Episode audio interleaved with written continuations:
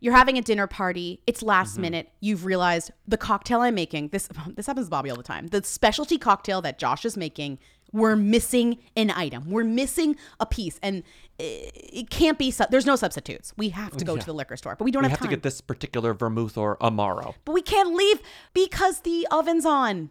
What are you gonna do? What's the solution? What would you do?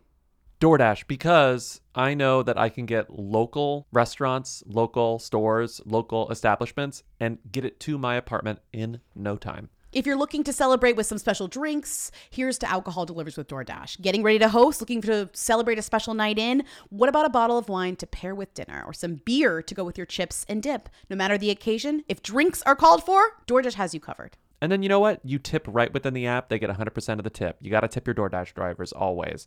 So save up to 25% off up to a $15 value when you spend $35 or more with code WHO24. So whether you're grabbing drinks for an event or staying in for the night, DoorDash is here to help you have a great evening any evening. Terms apply. Must be 21 plus to order alcohol. Drink responsibly. Delivery and promotions available only in select markets. You will dream it. They wanna know.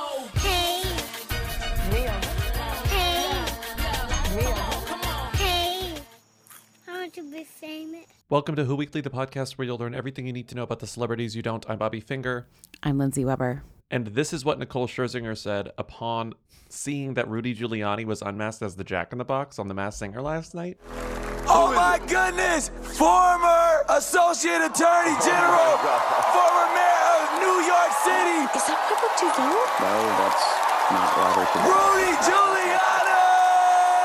Did you hear what she said? No.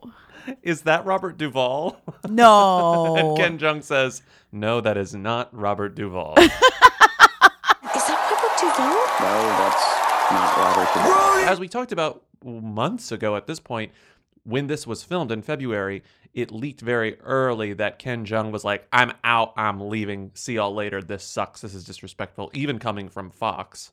And as we can see in the clip, Nicole and Jenny just stay on stage and dance with him. I mean, it really is gross in like multiple ways. It's not even just like obviously he is awful, but he also seems like he doesn't have full like mental mm-hmm. capacity. Like, The performance itself is uniquely miserable. right. Well, doesn't he sing bad to the bone or whatever? Yes, yeah. In a Jack in the Box, He speaks it. He speaks it. He speaks. Sure. Well, the bone in a singing really is just speaking.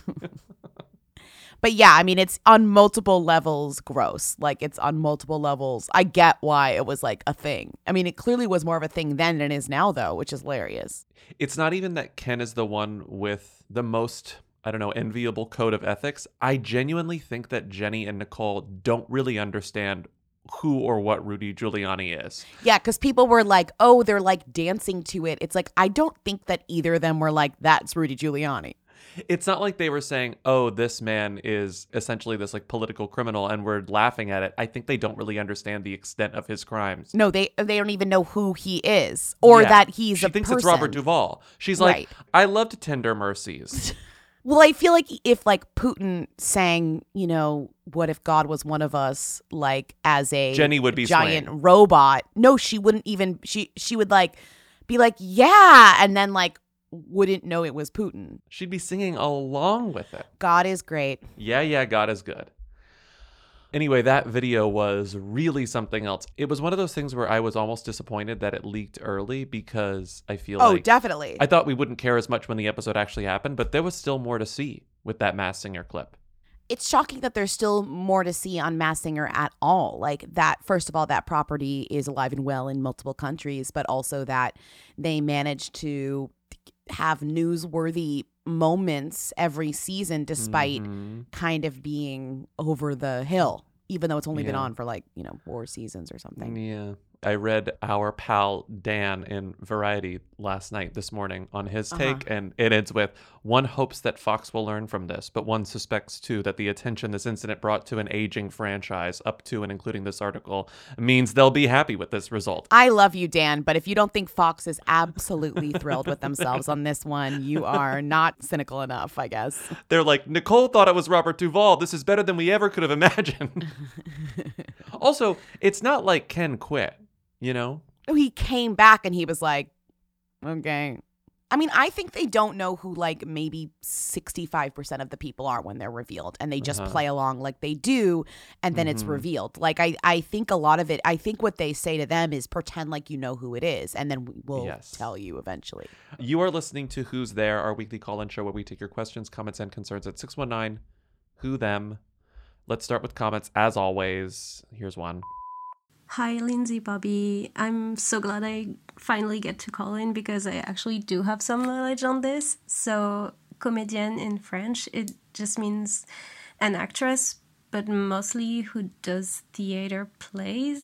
Anyway, crunch, crunch. It means actress. We got a lot of French people. We got some Canadians. We got French students. You know, plenty of people calling to say a comedian is just an actor. You can really he- tell that we only have 7th grade French, both of us. Mhm. 8th grade French. Did you take French in Let's college? You did, didn't you? Yeah, Lindsay, I think I've told that story multiple times on the podcast, uh, and I can't do that embarrassing for you.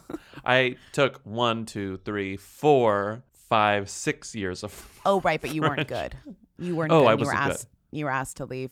I only took it to 8th grade. So I was totally fine at a high school level, but at a college level, I was a big idiot. I was Nicole Scherzinger in a sea of Ken Jeongs, so that's what I was in college. So you didn't you skipped the semester where they discussed the distinction between comedian and actress.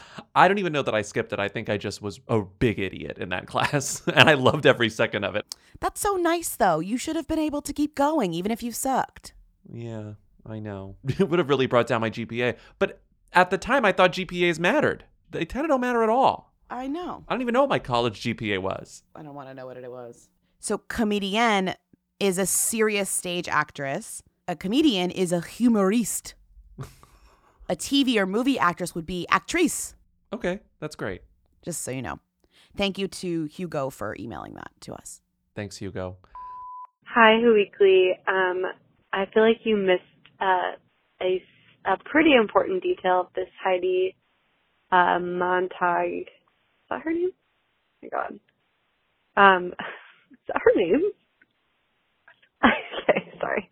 Um, of this story with the uh, recycle, whatever, not recyclable, single-use jeans, is that Oceana is actually Adrian Grenier's um, uh, like nonprofit. Um, I know that because they sponsored.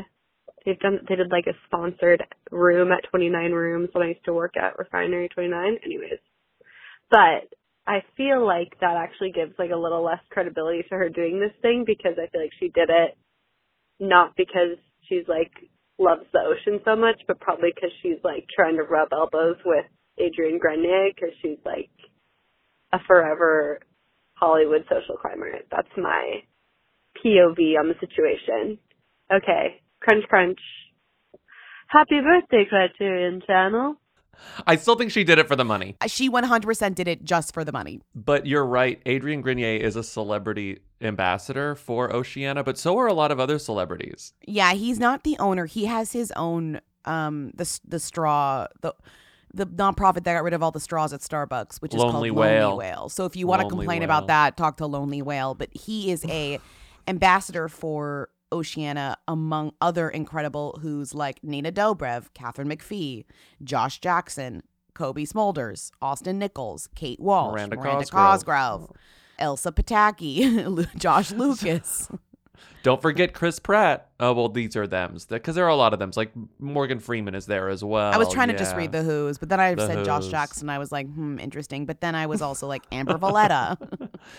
and speaking of Happy Birthday Criterion Channel, Barbra Streisand. Happy birthday, Criterion Channel. So, Lindsay, have you been on the Oceana? I know we copied and pasted some of the celebrity lists, some of the celebrity names, but have you been to the actual website? Because something nice about the Oceana website, oceana.org, is that they give every founder, every staff member, every board of director, mo- many of them photos. And a lot of the photos, especially of the celebrity supporters, are them wearing Oceana garb, like Yes. Oceana merch. Some of them are just headshots, like Katharine McPhee just gave a headshot. Barbra Streisand provided a photo of a tightly cropped photo of her hugging Sting. So Sting is sort of like three quarters of his face is in the photo of Barbra Streisand. Um, Oh January so Jones. right. January Jones provided That's a good. photo. I guess like it's sort of like when Gaga puts on her glasses and becomes business Gaga. January Jones clearly has a like charity January that she sends sends to all of her charitable organizations when she needs to provide a photo because it's her in like uh some sort of some sort of coat in front of the US Capitol. Did you notice that sometimes you click them and they have these bios that connect with why they love the ocean and like what they've done? But then if you Mm-hmm. click Barbara's, no, there's nothing. It's just if you know Barbra Streisand, you know. If you don't, fuck you. Huge. It's just empty. It's just blank. It's just her and Sting's half of Sting's face. The board of directors photo, though, is my favorite because if you click on board of directors, the tab on the left under leadership, you have a lot of people whom I've never heard of. They seem to Sure. be just like rich people or Sure. uh, who knows? fine. People in the charity space. I'm not sure. I know what you're about to say. And a lot of these photos are people posed in front of the ocean. Not all of them, but most. The photo of Sam Waterston, however, the chair of the board of directors of Oceana and arguably the most famous person on this list, is just his Law and Order character still. I was gonna in- say. He is in an office surrounded by legal books, uh, and the photo was taken in 1993. Okay, but scroll down to the iconic Ted Danson, and he's in front of a whaler. Like he He's in front of a whaler, yeah. He's on brand. He loves the ocean. And I would say to Adrian Grenier, if you want to be freaking, you're just a celebrity ambassador, but I would say join the board. Then you can get my love and respect. Exactly, exactly. Next call. Hi, Lindsay Bobby. Um, I had to pause the pod because you were talking about Gerard Butler at Coachella. Oh, sorry, that's my son in the background, your youngest hooligan. Um, three month old hooligan. Uh, anyway, Gerard Butler, Coachella, this year, he was famously there a long time ago. I looked it up, 2012, um, cause he had sex with a random woman in the porta potties. Um, can't believe you forgot about that. Crunch, crunch. They just went into the porta potty together. We don't know what happened inside that porta potty. That's all the source says. They went to the porta potties and then went to the batch powered by Brent Bolthouse. Not Brent Bolthouse from like Laguna Beach in the hills. Oh my God. Uh, Mm-hmm. Mm-hmm. fucking somebody in a porta potty is one issue. Fucking somebody in a porta potty at a music festival that's like a high trafficked porta potty is like actually a health issue. Could have been one of those fancy porta potties that sanitizes itself after every use. You know, maybe Gerard Butler has standards and only fucks in automated porta potties that self sanitize. But it's still just like a hole in the ground. like, anyways, congrats to him. Next call. Also, not the last Gerard Butler call you'll hear this week. Although maybe it will be if I cut the next segment. I don't know. Who knows? Uh, speaking of getting sexy at Coachella. Ooh, is that a Timmy segue? Good call. Timmy's been doing segues. I don't know if you noticed, which I literally ask you explicitly not to do. Timmy's like, I'm taking the segues over. I'm taking the segues. Okay, next call. Speaking of getting sexy at Coachella. Hey, Lindsay Bobby. Um, I know you've already talked about Coachella, but I wanted to read this statement by model Sarah Talabi. She's Nigerian, and she said, Everyone is asking me if I was kissing Timothée Chalamet at Coachella, and that is a good question. But a great question would be asking our world leaders why the Earth is now losing 1.2 trillion tons of ice each year due to global warming and why climate crisis reform has been completely ineffective. Sarah Talabi, icon, Crunch Crunch Lindsay podcaster. Hi, Bobby Lindsay. Who is Sarah Talabi, and is she the new Greta Thunberg? Crunch, crunch. Lindsay podcaster.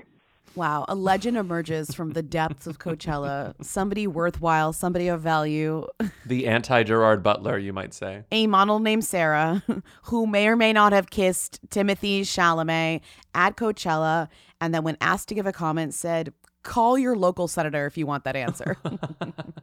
if you want me to tell you if I kissed Timothée Chalamet at Coachella, call your local representative.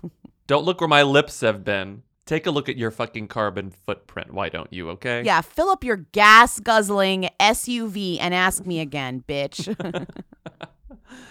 We're paraphrasing, of course. Uh, thank you, caller, for Not reading Sarah though. Talabi. thank you, caller, for reading Sarah Talabi's statement in full.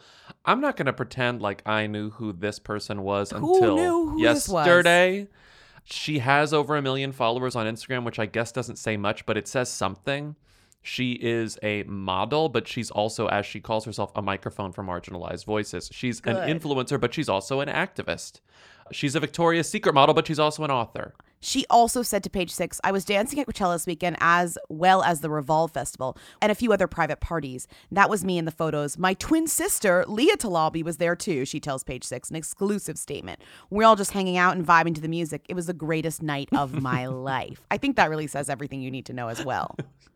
She's calling this night the greatest night of her life. I know. Well, she can be distracted from all the horrors of climate change. You know, she's constantly thinking about, you know, where we are in terms of the climate crisis. And when she's at Coachella, she can just vibe. She can just make out with Timmy Chalamet, with her twin sister, who I think this was page six pointed out that they were born on the same day. And I was like, you don't need to tell us that. they define twins.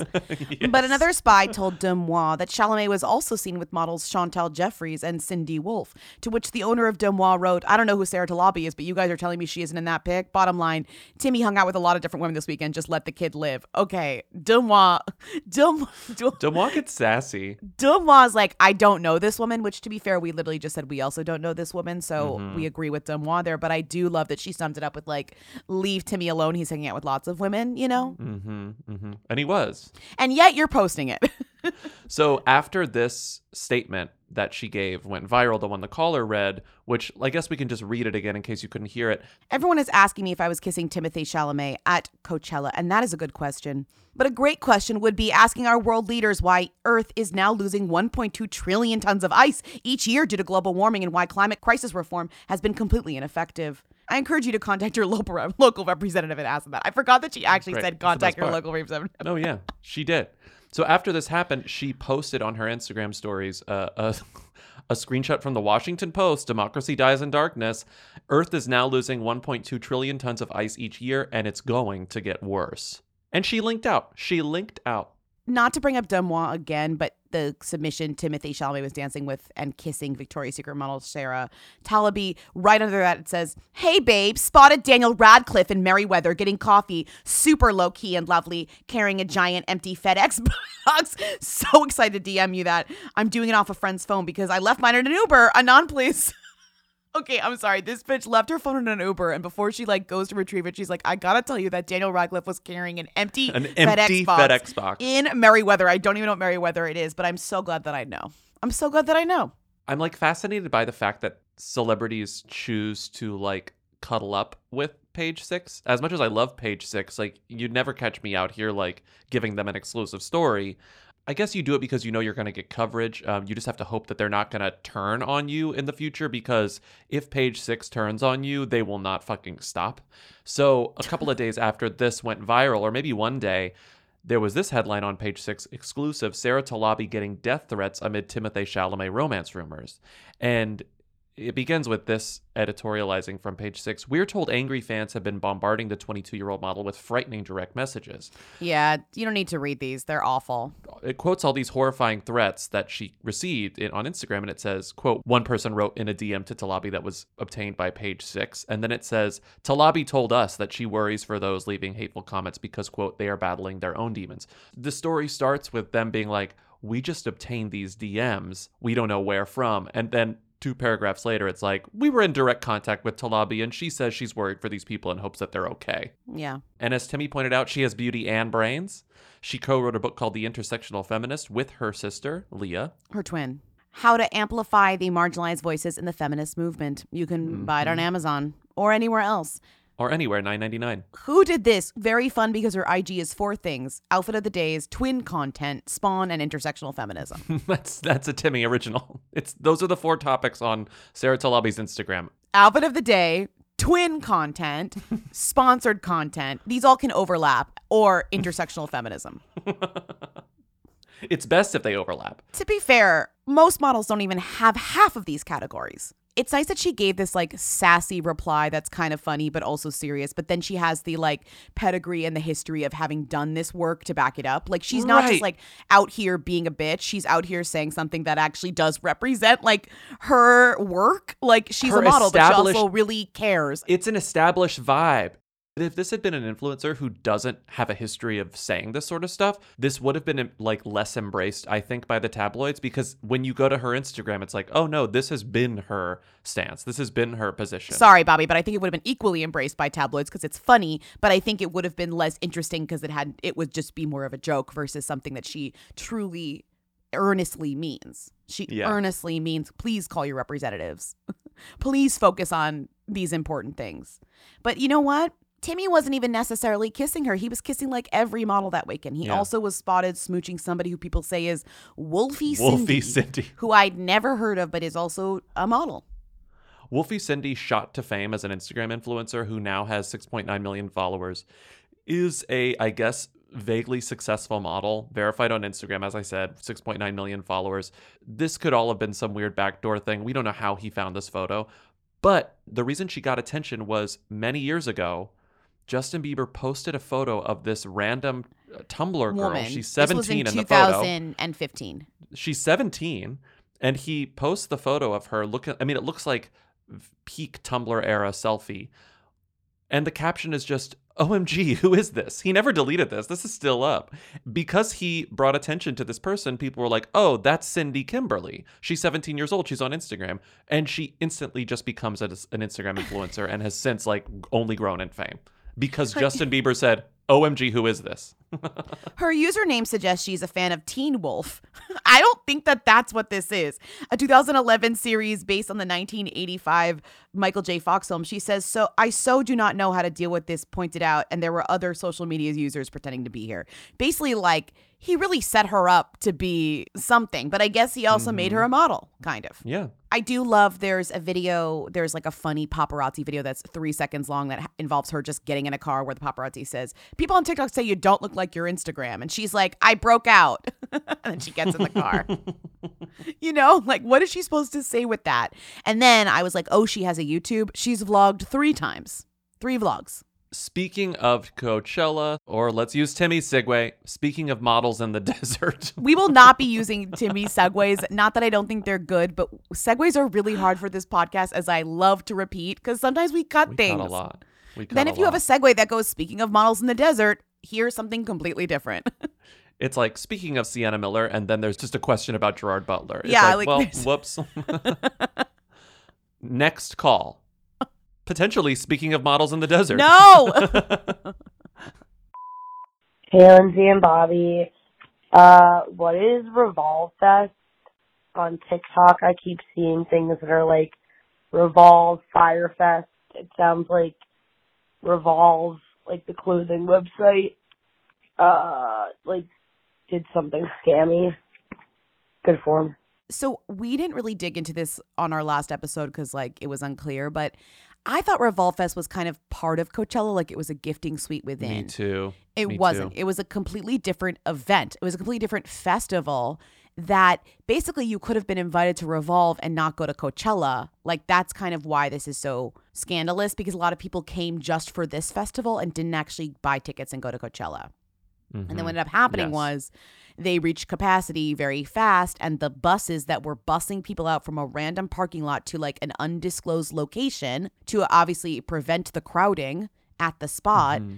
those buses got fewer and fewer because there were so many people there that people were waiting in line for like three to four hours, despite everybody getting the same like influencery type welcome invitation email.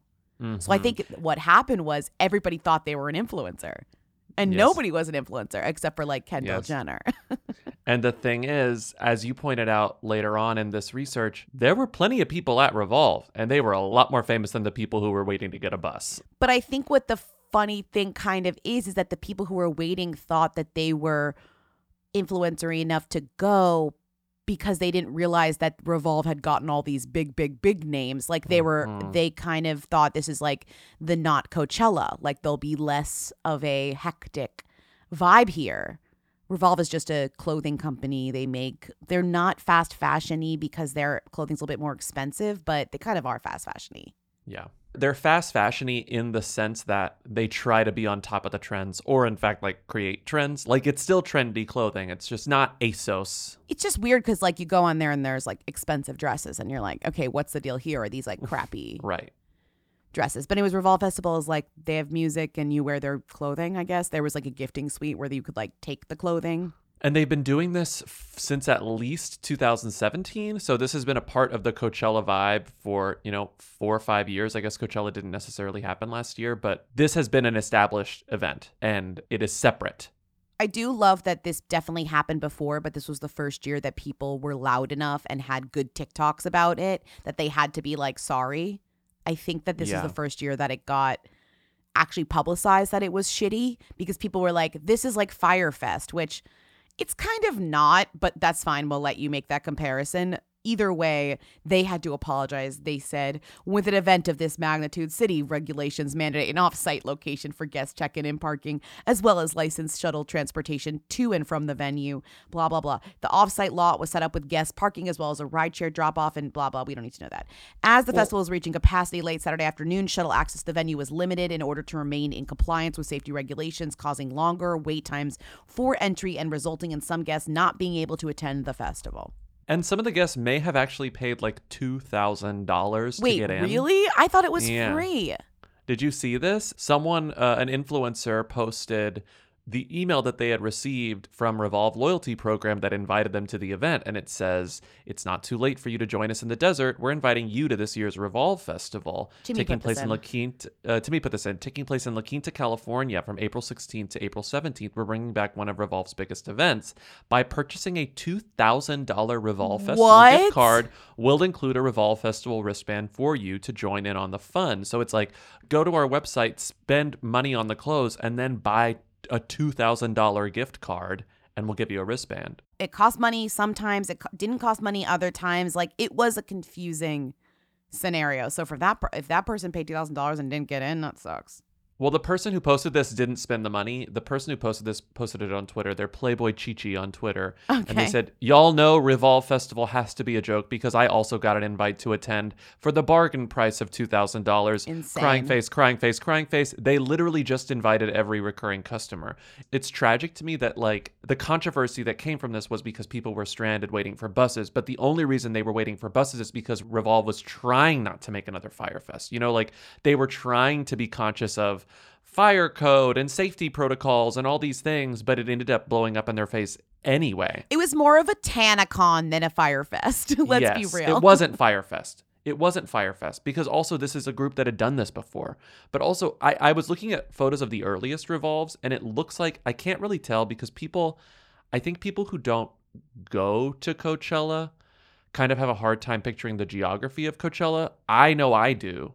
Like, I don't really understand where anything is. Is it Palm Springs? Is it Palm Desert? Is there a difference between these things? Like, is it in Indio? Where is Indio? And so it's like it's hard to tell where things are, but I found these photos of Revolve 2017 and they all refer to it as being like the Revolve house at Coachella in Palm Springs. And it's like, okay, so maybe Revolve started as one of those hype houses or those branded houses like we talked about on Tuesday and got bigger. it definitely started as like a as like a booth within Coachella or whatever. Yeah.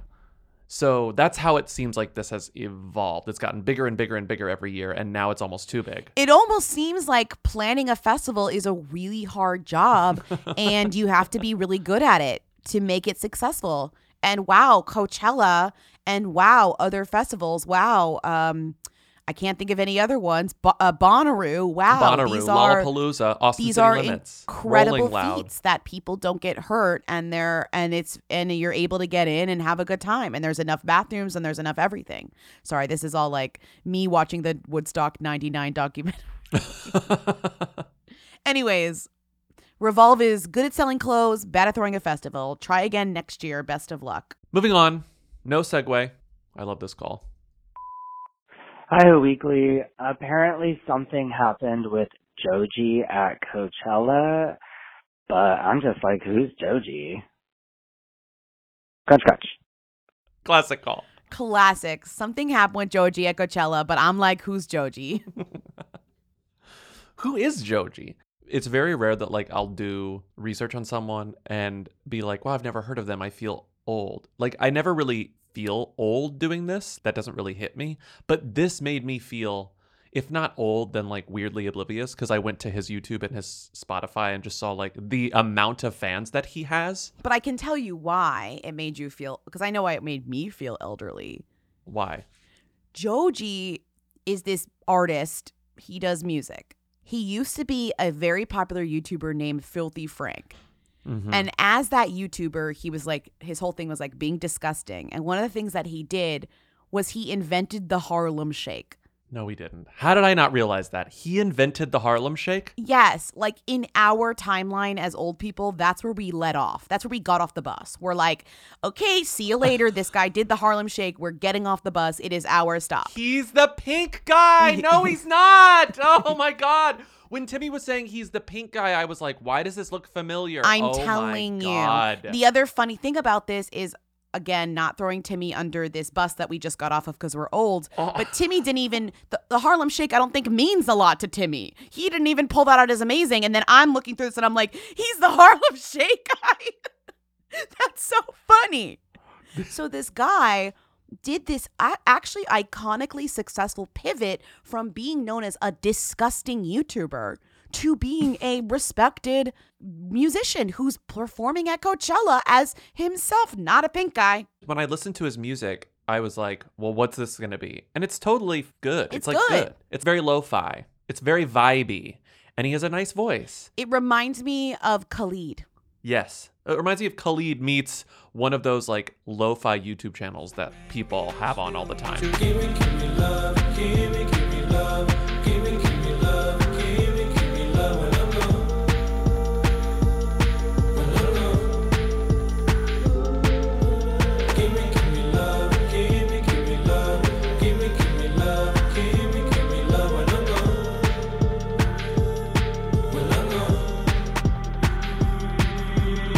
What are some other Timmy notes?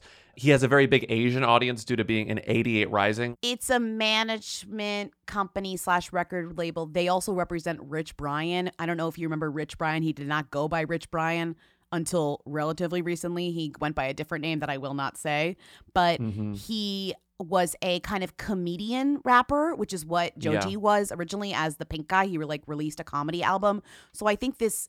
I think this management group slash record company was just a bunch of guys who were like doing funny comedy music that kind Yeah. of like got together and then Joji like turned into like a different artist. But it really is Mhm. interesting because it's like they have a huge fandom as just a management company, kind of like they do in K-pop, where like you have a record label or management company that has a fandom itself, almost like A24. Like I was going like- say it's like it's like the A24 of music. Where you're people like, like if I, like stan. A24 or I stan um uh, let's say you're like I stand Cadence 13 podcasts. You're like, or if I stand, you know, whatever, like a brand of, you know, Gimlet or like whatever, then you love all the things Yeah. under the brand. This is kind of like that.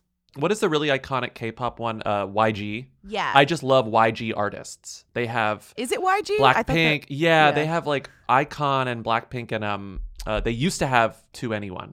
It's just like big labels that have their own fandoms because they are so uh, distinct. Well, you're right. K-pop is really good at at creating a label that has a fandom versus even just a band that has a fandom. Therefore, when they launch a new band, it's like as exciting as if an if one of the bands you already know puts out an album because you're like, I trust the label to like make good talent. I mean. What's funny is we've already like said who he is, and it's more interesting than what happened. What happened was he like had a health issue and had to leave the stage, and then I guess Yeah. he had written that like Coachella made him go back out on stage to finish his performance, and then people he didn't were want really to. mad because obviously that's like not very nice. But he posted, "See you at Coachella week two. So clearly, whatever happened, like he's performing next weekend or this weekend or whatever. I think the fact that he left the stage and Coachella is live streamed and the I mean, Right. God bless like all of the software, the AI and the manpower that goes behind taking down recordings of Coachella live streams because you think that it's easy to find like footage that has been on television or streaming on the internet. That may be true for a lot of things, but it's not true of Coachella videos because that shit gets taken down instantly. Did you see that Yeah. tragic Doja Cat thread where it was like, Doja performed during Coachella, here are the best moments? And it's just a bunch of copyright removals. It's just like a bunch of emptiness.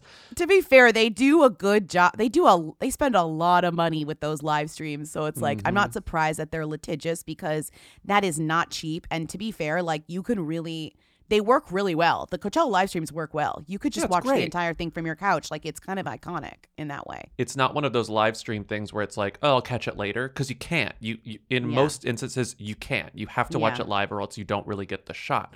So Joji's performance was just weird because he left in the middle of it and then they like shut it off. I didn't watch it live and again it's hard to verify and fact check these things because the recordings of the live streams don't really exist. But people were upset with the fact that like his live stream was interrupted and they move on to another artist but i it seems like based on this instagram where he says see you coachella week 2 that you read that all is going to be rectified next week it was one of those things that seemed more dramatic than it was More importantly, you mentioned CL. CL Mm-hmm. performed and reunited 2NE1, which is like so big that Coachella, which I like don't even think got enough attention. Yeah And next week, uh, my favorite girlies from the Thanksgiving Day parade, aespa, are performing. Remember them? okay which float were they on do you remember Um, no, I fucking. it was something don't. funny Wait, um wait. aespa it was the women in stem it was the women in the stem women float in yes STEM it was the women in stem float yes her future is stemsational Our future Sponsored is sponsored by Stemsational, Olay. Sponsored by Olay. What did they sing? Like They Savage. sang Savage. Yeah. I love this. I feel like they're performing at Coachella is a huge improvement. Like we, they they made it to the next level. hmm Timmy segue we may or may not use. Speaking of Asian excellence, Hi, Lindsay Bobby, medium time, medium time. I am one of the, you know, very thrilled people who just saw everything everywhere all at once. This movie is so good. I just cannot recommend it enough. Um, and I thought like the best performance in it was, uh, Stephanie Hsu, um, who plays the main character's daughter. And the only other thing I recognized her from was um, the last season of Mrs. Maisel, or the you know next to last season. Um, she's incredible, and I want to know more about her. Where did what's what's her deal? She seems great. Uh, yeah. So can you tell me about Stephanie Hsu? Thanks. Crunch, crunch. Is this one of those scenarios where the person is genuinely like kind of new? Like it's it is more of a like this is an early role, right? this is an early role, especially on film. We were almost did this last week, and I was like, "What are we going to say about this person? It's new." And Timmy was like, "It'll make sense once you see the movie." And I saw the movie, Everything Everywhere All at Once, and I was like, "Okay, now I get what people are calling in on it because this is a movie starring Michelle Yeoh in a performance that people are like, give her the Oscar." I guess, including myself, was screaming that, but like in a movie that is led by this huge movie star, she carries her own in a way that is very impressive and scene steely, where you're like, okay, who is this person who's like going toe to toe, head to head with Michelle Yeoh? And it's Stephanie Hsu. Cool. Again, this is she's in Everything Everywhere All at Once, the new movie by the directors The Daniels, who we'll get to in a second because this is part of the same segment. And she did kind of come out of nowhere not just because she came from Broadway, which not no offense, it's not nowhere, but even on Broadway she came out of nowhere.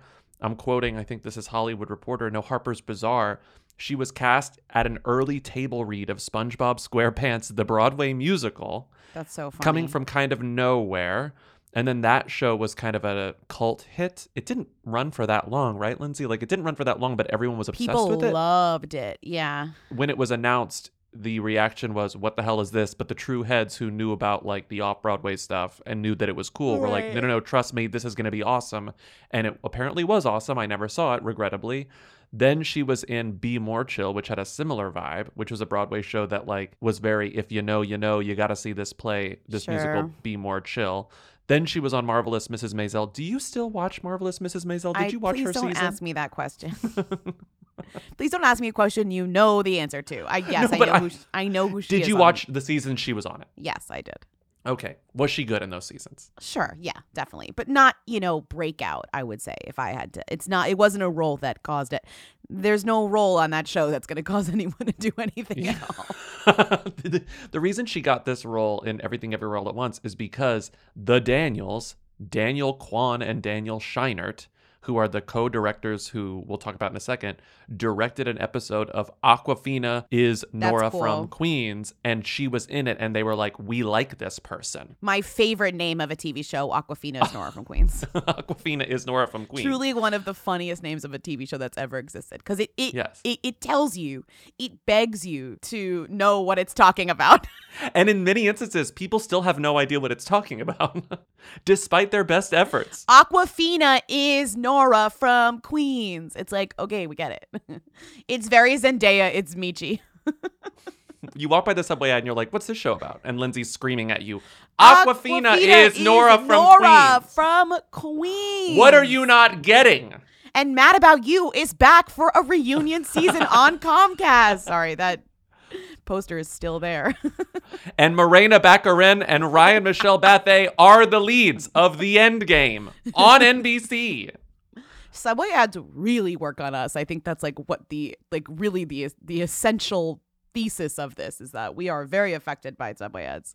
What subway ad worked on me so fucking hard recently? I was walking into the subway and I was in the middle of a conversation. Did and I was like, stopped it in your tracks? I stopped the conversation and I took a photo of the subway. Actually, What I meant to send it it? to you and I completely forgot because the train came and then I couldn't send it. The Jeff Leatham Botanical Gardens show, Oh, not at the Brooklyn keep- one, at the Bronx I keep one. seeing it. It's an orchid show. It's an orchid show, but it's done by Jeff Leatham, Yeah. florist to the stars. Yeah. He's trying to legitimize himself as some kind of artist as opposed to like Wow, purveyor okay. of the gaudiest gifts imaginable, you know? It's true. And I was like, I gotta see this. I gotta see this show. I gotta see the see Jeff it. Leatham orchid show in the Bronx. There's no better advertising than Subway ads. You are true. You are right about that. It's true. So the Daniels met this woman on the set when she was on Awkwafina is Nora from Queens, and they said, "We love you." And they're apparently, I mean, I'm, I'm, this is again, I think, all from the Harper's. There are two profiles that, like, I got most of the information from Harper's and Thrillist. They had cast, I guess, Michelle, and they were like, well, who's going to play the daughter? Like, that's going to be really tough. It's easy to write a role for Michelle, but how are we going to cast this woman who's as important? And in walks Stephanie Hsu, and they're like, oh, you're fucking perfect. So they cast her. Now she's in this movie. It's a big deal. We'll see what happens. It's it's hard to know like what her aspirations were. I'm sorry, but I can't imagine a theater actress wouldn't want to do TV and film. So that's Stephanie Hsu. The Daniels are the ones who directed this movie. They are probably best known for, which is hilarious. I mean, Swiss Army Man, which was like kind of a small movie that made a big splash, quote unquote, because it was so stupid. It was a Daniel Radcliffe as a as a farting um, corpse. I love Paul Dano in Swiss Army Man. Do you? no, that was the call. Remember, people Oh, were talking right. about their favorite Yes, Paul sorry. Right, yes, yes, I love Paul Dano in Swiss Army Man. Their most iconic thing to me, having not seen Swiss Army Man, because I just look at the poster and trailer for that and think, not for me. It's, Prove it's me wrong. Not to be whatever, but it's a play, a two-hander about like a man on an island who like befriends a corpse. Like that's a play, baby. Like Are you about to tell me like it's about trauma? no, I'm not going to say anything about what it's about, but like it Okay. is. It just reminds me of that. They're most famous for to us the "Turn Down for What" video, which was hugely impactful. huge. a hugely impactful video. And honestly, when I watched it again last night after seeing Everything Everywhere All at Once, I was like, oh, they're so true to their aesthetic. So I guess that I haven't seen Swiss Army Man, but it's like, it's interesting Yes. to me that Everything Everywhere All at Once seems like such a logical progression for these people because Yes. it's their style is so distinctive and vulgar and funny. Well, listen, they met at Emerson College in Boston after studying 3D animation. So think about it. Mhm. Like they were studying 3D animation and they met and they made a short video event a short movie eventually. It totally makes sense that their entire part of their aesthetic are these camera tricks and these kind of like incredibly beautiful aesthetic like cut shots and zooms and like whatever they're doing with the camera that are just inventing like essentially new forms of Yeah. filmmaking. Turned down for what is silly, but it does do that. to create a video that is as unique and hypnotic Yeah. and energizing as that song, which is essentially just a repeating beat and one lyric over and over and over again.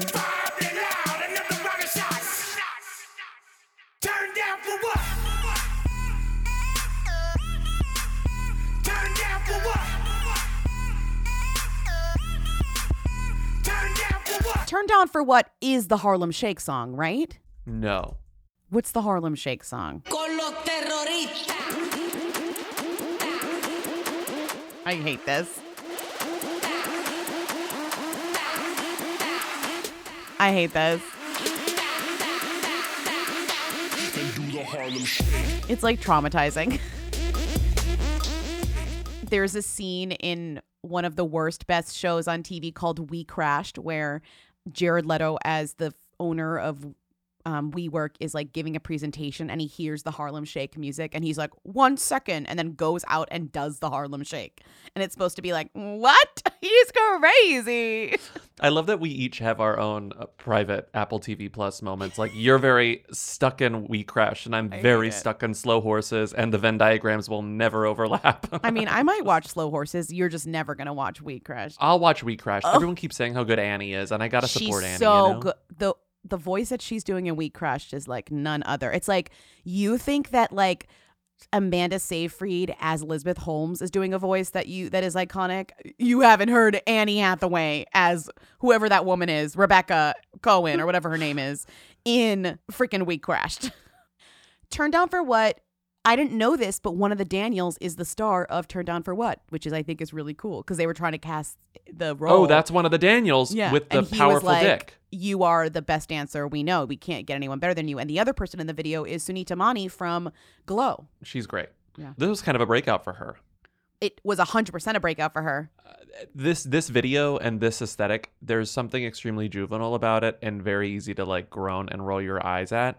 But like, even though I already liked that video, I appreciated it more after seeing the movie because I was like, hey, I gotta respect like an aesthetic that is very uniquely yours and that you are very, very good at. But it's like they took a song that was like silly and populous and made a video that had this like almost like underground subtle thread of like ingenuity. So it's like kind of cool to see that like and at the time people thought it was genius. So I don't even think that Mhm. at the time people were like writing it off. It's not one of those things that's like a camp classic where it's only appreciated now. At the time people were like this is amazing. How did you do how did you do this? The video has over a billion views on YouTube. it's insane. they directed a Foster the People video that A lot of videos. Uh, they've directed a lot, but this one stood out for me because this is the one with um Gabourey Sidibe is in it. So that was like, oh, the Gabourey Sidibe video, yeah, because this song is forgettable, Right. but the video is memorable. But it's also like not crazy to go from music videos to directing film because that's what so many directors have done. That's not even mu- though music videos aren't even that impactful anymore.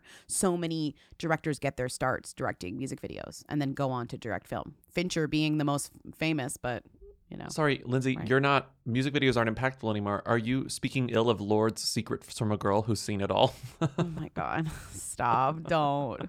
I'm a solar power stand. Don't tease me.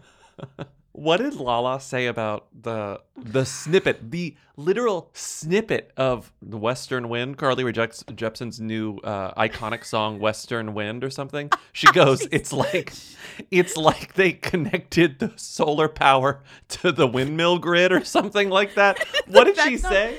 I don't know, but it's like that's not how power works. Whatever. Hold on, It's not. That's not how. I like, gotta see what Lala put. It was like, she goes, "I got it." Solar power if it were plugged into a wind turbine, and I was oh, like, What "I love this." mean? I That love this, mean Lala. Anything. Based on a 30 second snippet of a Carly Rae Jepsen song that is deeply vibey. But Um, like also truly though, between Western wind and solar power, the girls are interested in new renewable energy and we're here for it. oh wow, this is a very climate conscious episode. I love that for us. Yes, it is. It is. We're going to tell you about a new show called Jocular, hosted by ER Fightmaster, whom we've talked about on the podcast before, Tien Tran, and Katie Kershaw. They're comedians, they're writers, and they're also best friends who are obsessed with women's sports. Kind of like I'm becoming obsessed with women's sports. You sort are. of. Kind you of. are. A little you bit. Are. You are. They're exploring all things queer, trans, and women focused in the world of sports, and in each episode, they'll cover the latest games, debate pressing issues, and review how they're all really horny for basically everyone in the game. This is every time I talk to someone who's a fan of women's sports, like a genuine fan of women's sports, not like a newbie like me, they're like, horny, horny, horny, horny, horny, horny, horny. I'm horny for all of them. I know. They're always crushing on people in the game. But that's why it's like we need a podcast that's not us to kind of tell us what we're supposed to care about, and who we're supposed to care about, who's hot and who's sexy and who we're paying attention to. Yes, and that's what Jocular is for. Friends and experts will join to share their takes on sports ranging from women's basketball to soccer to power slapping. I don't even know what power slapping is, but I'm in. So tune in every Friday for new episodes of Jocular on Apple, Amazon, Spotify, or wherever you get your podcasts now. Why do you want to learn a new language? Where would you use it and how would it come in handy? This is what I'm asking myself every single day. Even if I'm not planning on going on a trip where I need to use a new language, I'm just like, my brain needs to stay alive. My brain needs to stay active. And there's only so many crossword puzzles I can do in one week. And that's why Exactly. I just feel like putting my mind to the test would just be using Rosetta Stone to improve my language skills. And I'm always like idealizing. Oh, I want to learn Francais, so when I go to Francais, I can speak French with the person in You go to Quebec. But really, I'm speaking. I'm speaking on a like dream level, which is also great. Use Rosetta Stone to learn the language of a place you're dreaming of visiting. But also practically, it makes more sense for me to learn Spanish. And if I'm going to learn Spanish, I'm going to do it on Rosetta Stone. That's amazing. They've been the trusted expert for 30 years with millions of users, and they have 25 languages offered. You have fast language acquisition because they immerse you in the language. There aren't English translations, so you really learn to speak, you listen, you think in the language with Rosetta Stone, and it has an intuitive process, so you pick up the language naturally. First words, then phrases, then sentences, which means it's designed for long term retention.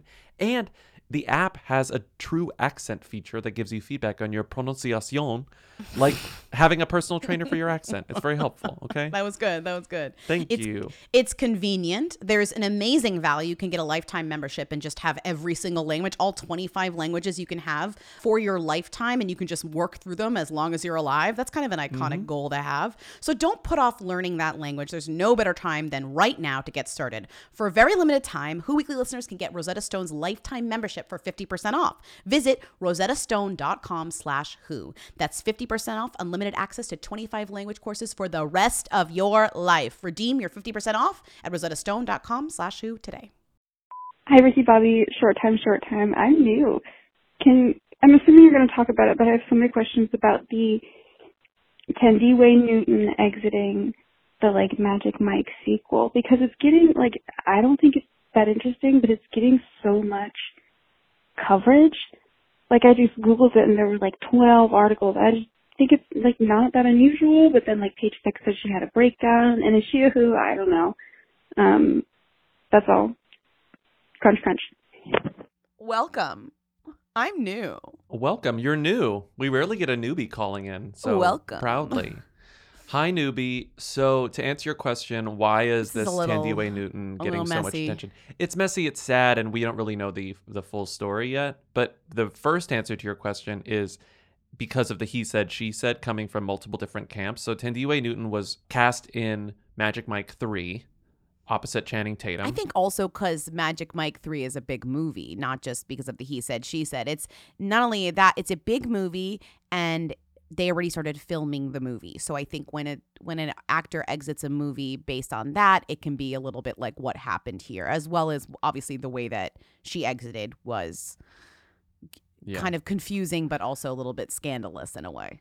She exits the movie, and the first page six headline is that their sources tell them that she exited the movie because she and Channing Tatum got into a huge blowout fight on set in front of people about the Oscar slap. And they were on opposing sides of the Oscar slap conversation. We don't know what the sides were, just that they were fighting. and that was swiftly denied by her people and that's the only kind of statement that they gave on the record was that that specific story wasn't true. But then i think what happened was the real story happened which was that she's getting a divorce from her husband director Ol Parker. They've been married for 24 years. They have two kids. So it's like i think maybe they were maybe trying to not have that be out there. But as opposed to a fight with channing tatum over the slap maybe they prefer that over. Mhm. i don't know. I mean it just seemed like a little bit of a switch Yeah, it very quickly like shifted the narrative from like this is about Will Smith to no, this is about Thandiwe, kind of exclusively. This is Yeah. just about her.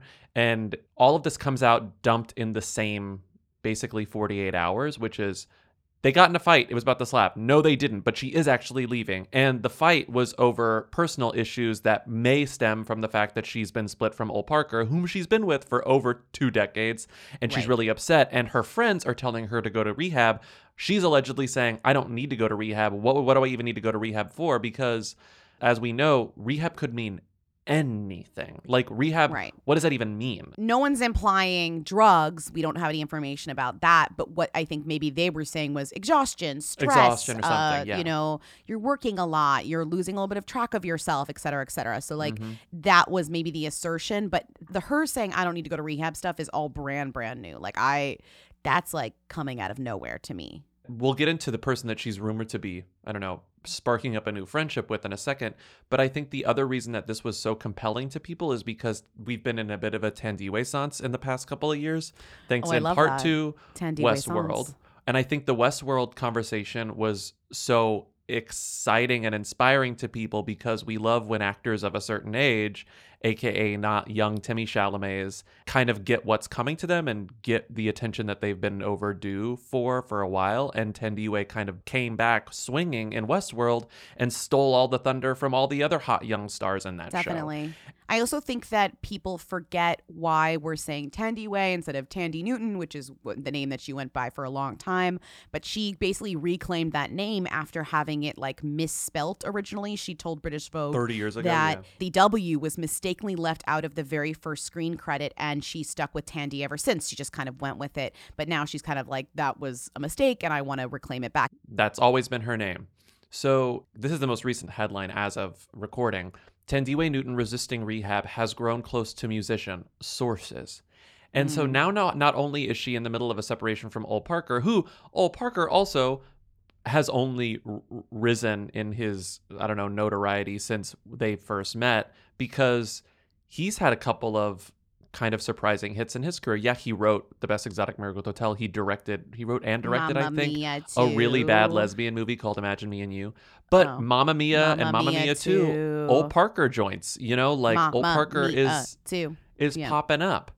did you see this source where it says uh, they are not believed to have filed for divorce quote unquote yet in parentheses although one london showbiz source claimed quote i know Thandiwe and Ol have been struggling for a while Ol seen is more hanging out with brits and fellow writers like richard Mhm. curtis Yeah. he has a low-key life the implication that Thandiwe is out and about, that she's kind of more of a celebrity celebrity and Ol is more low key. Although if you've been together 24 years, I'm sorry, but that dynamic being new or different or or stressful seems like it would be something you figured out already. Yeah, no? exactly. Exactly. But maybe the Thandiwe Newton, but maybe the Thandiwe res- the Thandiwe re- res- Renaissance, what'd you call it? Thandiwe sans. Maybe that has put her in a different vibe. Maybe she's vibing. Well, no, I think so too, because I think that a lot of it. Remember her, Alex at Vulture did that really long interview with her a couple of years ago at this point, Yes. like deep in the pre vaccine pandemic. Yes. In conversation. It was a very long in conversation where she was very off the cuff. It was great. It, it just seemed to be coming from a place of I'm reevaluating myself and my career. And I think the name change has a lot to do with that. Like she's shifting the perception of herself and she's trying to repair the way she is perceived by others. So it's not surprising to me that like her relationships would be strained. Also, a lot of her kids are kind of grown at this point. One of them's 21, the youngest one is eight, but like the other one's almost 18. So she has two basically adult kids. The oldest one is developing a TV show written by Ripley Parker called The Fuck It Bucket with Netflix. Okay. Okay. I'm just saying, like, she has kids that are old enough to be developing their own fucking TV shows. Yes. In February of this year, Ripley made headlines at 16 when she approached Boris Johnson and said, My name is Ripley, and I just want to tell you, you're a cunt. Good for Ripley. Yeah, Good for Ripley. anyways, I love it. I love their offspring. So Thandiwe is now allegedly, I don't know, she's struck up a friendship with the singer Mm. who goes by Lonr. His name is Lonr. His birth name is Elijah Diaz. His stage name is Lonr with a period, L O N R. He period. gave a quote to the post. He gave, I cannot believe this. Should not The rumor was that Thandiwe and Lonr were seeing each other and becoming friends. So the post reaches out to him because he's not super famous, But he's released some music. I'll play some of it here. He has a song with her, which is hysterical to me. So this is one of his most notable things: a song "Make the Most" with literally her. Ladies and gentlemen, her. I wanna grow old with you, make the most with you, that's the goal. The post goes, Hey Lonr, what's the deal with you and Thandiwe? And he goes, quote, From the relatively short time I've been fortunate to spend with her, I know Thandiwe and Oliver, Ol, care deeply about the welfare of their children. That's all I care about right now. Yeah, I can't tell if this is more confirming that there's something going on here or denying. I feel like if you were denying that there was anything going on past just maybe met- meeting each other once or twice, you wouldn't give a statement. This almost feels like I'm inserting myself into the narrative, like very purposefully. And then we have been hanging out. She is my friend and I know her well and she has a heart of gold and like I won't even begin to let you disparage her in the press. Like it, it's coming out of a place of like deep admiration, you Is can tell. really 24 years old? I think he's 25. But none of the rumors say that they've have used romantic language. Like there's no canoodling Sure, language. There's like, no sexy PDA language. It's They're just implying Yeah. has grown close to. I don't know. Maybe also I also feel weird about this because it also feels like maybe his people are putting out some sort of narrative about her that may or may not be true to make her look bad. Oh, she's out partying with 25 year olds and I'm just trying to hang out with Richard Curtis, my my uh, my uh my ch- my chap, my mate. my chap, My mate Richard. my, ma- my mate. Sorry, it took me a while to find that. yeah. Anyways, it feels a little it feels a little uh, feels a little weird. But like the Will Smith stuff was denied and quickly forgotten. A lot like the Will Smith stuff in general. Kind of gone. It's like we're not talking about it anymore. The Red Table Well, Talk season 4 or 5 trailer dropped, not a mention of it. You know what I'm surprised by in the What? Red Table Talk trailer? The What? amount of screen time given to one Ireland Baldwin. I haven't I seen that know. much of Ireland Baldwin in my know. entire life, and she's half of that trailer. She came back. There was a part where they had her, then she left, then she came back. It was like, really? Because she's with Kim, her mom, basing her. Then she's one on one with Willow. I understand. Willow and Ireland have a lot in common. I I, I think it, it is like sure. An interesting conversation worth setting up that like the producers of that show know that they're going to get some good stuff. Like if they have these two children of huge celebrities And you know what we're going to get? conversation. Yeah. We're going to get conversation about the voicemail that Alec left Ireland many oh years ago oh my ago. god. What is it? Like the you're a pig? Fat pig. You're a fat oh, pig or something. God. Yeah. Awful. Yeah. Awful. Yeah. We're gonna get how do you feel about him having a million kids? We're gonna get it all. I mean, Exactly. I think it's also a lot of this was probably shot before the slap. There's no way they would have a Yeah. full a full slate of episodes like ready to go with a trailer now Mm-hmm. if they were filming it after like I know they could have added something on or filmed a segment, but it's been when was the slap a few weeks ago? Clearly these episodes have been in the can. Four weeks ago. Wow. Yeah. yeah. Anyways, we'll see. Anyways, next call. Speaking of the slap, just kidding. I just saw on Twitter that that Miranda Cosgrove interview where she's like, mm, I care sometimes also includes a story about her stalker dying at her house. I feel like that's the lead that got buried, right? Did we talk about that? Crunch, crunch. We didn't know about this, or at least I didn't know. So the clip where she's like, "What's your favorite swear word?" Probably fuck, and then Probably like, fuck. and then TikTok turned into like a beautiful song. Probably fuck. So from that interview, there's a dark tale. Exactly. Earlier this week, at least to me, uh, a TikTok, this is always how it happens, a TikTok goes viral on that platform, then appears on my Twitter feed. And it is from a TikTok user, Melina Magosha. And it's just like a TikToker who says, who plays the probably fuck part. And then it cuts to her front facing. And it's a very recognizable TikTok format where you play the clip, smash cuts You to you being like, here's the thing. Yeah. Why are we talking about this part of this two year old interview with Whitney Cummings, Miranda Cosgrove on Whitney Cummings' podcast from 2020? Why are we talking about this and not the stuff that she says before this, which is a man went into Miranda Cosgrove's backyard while she was gone on a bad date. The story is longer. She's on a bad date at the ArcLight with some with a man who's wearing zebra pants and she's making fun of Oh. him.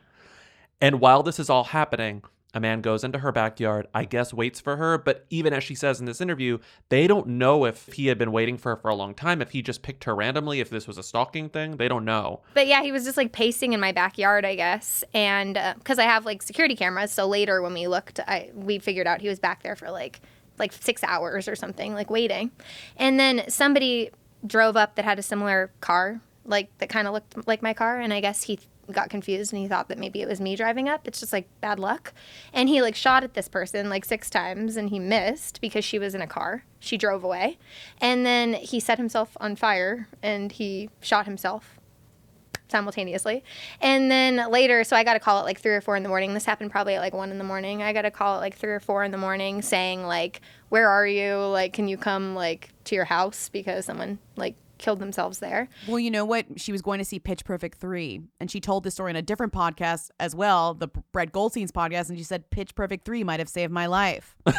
She's at least trying to be funny about this because it's so disturbing. Like, horrifying. yeah. I can tell you why this part of the story didn't go viral. It's not fun. It's not fun. You know, you need a probably fuck, or you need someone smashing their head on the railing of their bed going, ah!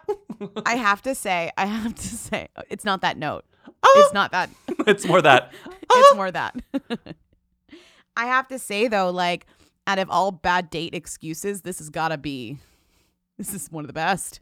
I looked up the TMZ report of this. iCarly star Miranda Cosgrove, man found dead near Hollywood Hills home. This was December 17th, 2016. Wow, this was a while ago. Anyways, they explain what happened, but then at the end it just says, and get this Charlie Hunnam happened to stroll by the crime scene as everything was going down. Talk about a celeb stacked neighborhood. And then it's just a picture of Charlie Hunnam looking over his shoulder and it says, Charlie near the scene. Charlie near the scene. Charlie near the scene. oh my God. Sorry, I just thought that. Charlie near the scene. Charlie was just walking by. I can't believe that she is as I don't know who can say anything about a person's interior life, but like for her to come across as well adjusted as she is and to have a successful show on Paramount Plus after going through all of this is beyond my comprehension. Mm, yeah. Wow. I guess I stand Miranda Cosgrove now. Yeah, I mean, she can say fuck all she wants. Probably fuck. Hi, Who Weekly. So if Gerard Butler went to night three of Coachella, is there any chance that Gerard Butler knows who Kim Petras is? Crunch, crunch. Because Gerard Butler was at Coachella on night three when Kim Petras performed, does Gerard Butler know who Kim Petras is? One, two, three. No. No. No. He should, but he doesn't. I mean, he spent the entire time in a porta potty. How are you supposed to catch Kim Petras' set? Okay, let's move on. Hi, Lindsay Bobby. First time, long time. Uh, a friend last night went to a Seder and Justin Bartha was there, uh, which spurred a huge debate in my household. Justin Bartha, who or them? I obviously think he's a who. My husband thinks he's a them. Uh, would love you to weigh in. Thanks so much. Lindsay Bobby is my drag name. The friend who went to the Seder with Justin Bartha thinks No! that Justin Bartha is a them, but the friend who was told this story is like, "Are you out of your mind? Justin Bartha is a who." Sorry, just because Justin Bartha came to your Seder doesn't mean he's Right. a them. Just because he's a will them, he's a say- person at a Seder. Yes, like if a famous who is at your Seder, you're obviously going to elevate them. You're going to be like, guess who was at my Seder? That's right, Justin Bartha. He dated Ashley Olsen for at least two years. he was in all three Hangover movies, but is the least memorable part of all of them. A hundred percent could not have told you that he was in the Hangover movies, but he indeed he was. Justin was Bartha is such a who, unbelievable who. Glad to hear he's Jewish though. I cannot believe who's the most famous person you've ever had like a Seder dinner with. No, my fa- my my uncle. What do you want? My Have you ever been at a Seder with a famous person? I'm just saying. No, Have there ever been any cameos? no, I haven't. Have you ever been to an Easter dinner with a famous person? Hmm. no, No. don't act like you have to think think- about that. Let me think. Who's a famous Christian who my parents know? No, none. famous Christian. Although apparently I missed a banger of an Easter dinner, according to my mom, last weekend. Really, a bang? She said a banger. Apparently it was so good. I heard so many good things about the pasta salad, Lindsay, and you know how much I love a pasta salad. Oh, she should have sent you some. Okay, last call. Last call. Hey, Weekly. You're maybe getting a lot of calls about this, but I'm wondering if Shania Twain is a who or a them. Specifically, does Gen Z know who Shania Twain is? I wonder if after her performance with Harry Styles, that she's going to be a them again, but I feel like she's a who, so I'd like to hear your thoughts. Okay, crunch, crunch. What do you think? Is Shania Twain a who or a them? Come on. One, two, three. She's a them. them. Get the fuck out of here with that. oh, because Shania Twain joined Harry Styles on stage or whatever. She's a huge them. I don't even think I hate having to speak for Gen Z, but I find it hard to believe that Gen Z wouldn't understand who she was even if they only knew of one song. I just I I think that that level of fame just reverberates, you know, like it just doesn't it doesn't go away in one generation, you know. I think for a lot of people, she's like one of the only country stars they know, aside from Yeah. like Dolly Parton, like, and maybe Reba, maybe. Like, I, I still feel like she's a really one of the. If you were to name country stars, she's in the top ten, if not five, that you're gonna name as somebody who's not a country fan or whatever. And I think the fact that for someone who is whatever you think of him or his music, clearly quite canny, I don't think Harry Styles would have brought someone that he didn't expect his fans to recognize on stage at Coachella with him. you know, like I think he was pretty confident that this would be huge for the people who love him and adore him. That Shania Twain would be a big get. also his whole thing is kind of off the beaten path of you know and he and he you know he stands a strong woman like he, He loves a strong older woman. yeah he really does and like i don't know shania's a great glam person you know i don't know i just think it's I, obviously some people don't know who shania twain is but i just feel like overall i can say sh- i would say she was a them hmm Not to quote Lala again. What did she say? Lotta Lala. I love quoting Lala. Just wonderful cultural commentary from Lala. Lala was at Coachella and was live texting us in the middle of the night. Like I think we got I got this text at 4 a.m. my time. so Lala writes, Harry just brought out Shania Twain for Man I Feel Like a Woman. LOL. Shania maybe didn't realize just how live she would need to sing, but she's having a good time feeling him up. She looks amazing. Shania maybe didn't realize just how live she would need to sing. Wait, so we we saw her live in Vegas. She sounded great. I think she was singing mostly years ago. live, obviously with a little bit of assistance, perhaps. 10 years but ago. And Lala was brought on stage. La- Shania made such an impact on Lala that Shania Twain brought our friend Lala on stage to sing That's a rap true. at her Lala around a did. campfire. Lala had a woman on Craigslist or Etsy custom design her one of Craigslist. Shania's costumes, and Lala was the only person dressed up, and therefore she had to go on stage. One of the all-time great shows. I think that might be part of Who Weekly Canon when you when you told me to eat a dick, and someone turned around and yelled at you for saying that at a Shania Twain concert. You like Wait, jo- it was a joke. You were you were like, oh, eat a dick, eat my dick. I think is what you said, and then a very angry Shania Twain fan who definitely wouldn't have known who Harry Styles was turned around and yelled at you. Wow, that was my eat a dick phase, which was like when I said that. I don't say that anymore. I mean, I I might bring it back, but I definitely had a phase when I said that. And I think with that, we're done. Thank you for listening to another episode of Who's There, our weekly call in show. Keep calling in at 619 Who Them to leave questions, comments, and concerns. Thank you to Katie and Eric of the Who's for providing our theme song. Thank you to Timmy, our research and editorial assistant, for researching and assisting. I'm so glad you're not going to week two of Coachella. Timmy, we needed you so much. We missed your commentary. Support us on patreon.com slash weekly for bonus episodes and more. Oh, rate and review us on Apple Podcasts. And with that, we're done. Thank you so much. We'll see you next week. Have a great weekend. Bye. Bye. Oh, happy Earth Day.